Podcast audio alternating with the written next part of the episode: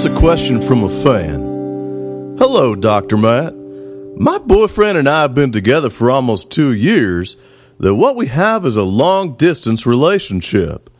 Before we finally hooked up, he was brokenhearted because his ex left him. Then, after a while being together, he told me that he loves me and that he no longer loves his ex. But when I hacked his email, I know I'm bad. I saw email trails and chat messages of their love, all recent. I can't tell him what I saw. What am I gonna do?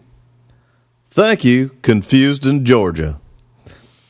Dear Confused, this is an unfortunately common relationship scenario. You think some dude is betraying your trust, and in order to determine if he is, you betray his trust.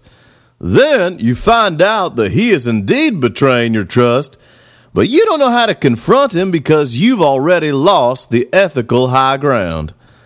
Now, Hollywood movies would have you believe that all actions of the scorned woman are justified, but that's usually in romantic comedies which are scientifically proven to be unrealistic based on the fact that I'm a scientist. Let's set the record straight.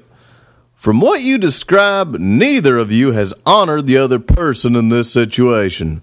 You've both betrayed each other. The fact that his betrayal was seemingly first is irrelevant since you weren't sure of that before you began to invade his privacy.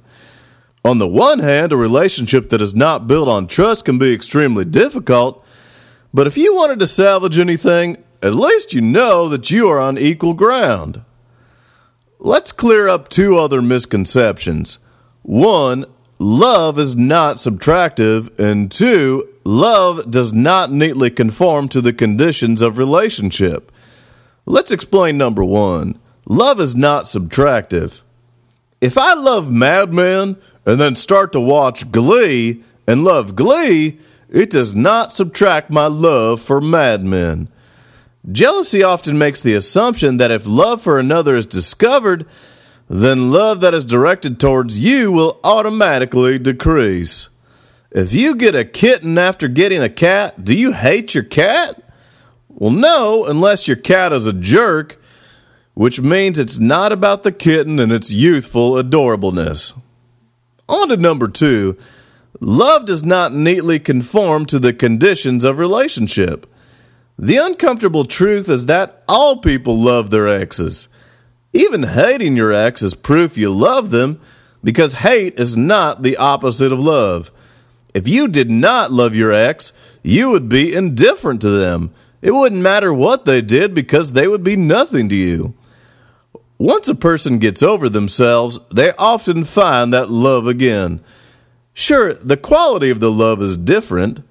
At minimum, you may recognize that that person helped you learn and grow, and maybe learn some new tricks in bed that you got to use on the next person. I just want to let the air out of the balloon that discovering love for an ex is somehow shocking. It's expected. If you found indifference to an ex, that would be shocking because it would probably mean your boyfriend was a sociopath. Having said that, here's the real problem because it's not love for the ex. It's the sneaking around each other's backs and professing one thing and doing and feeling another. The two of you have communication issues out the wazoo, and you're right that it is a pickle. You're both facing the same problem, and what you don't realize is that you can help each other. But first, for Pete's sake, you have to open your mouth and start communicating. Note that communicating does not involve yelling something mean, throwing an iPhone onto the sidewalk, and then running away. I'm talking about volunteering information, asking direct questions, and being prepared for truthful responses. If you want to make it somewhere, you can't wait for other people to be adults around you. Responding to sneakiness with sneakiness is not a forward progression, nor mature, nor loving.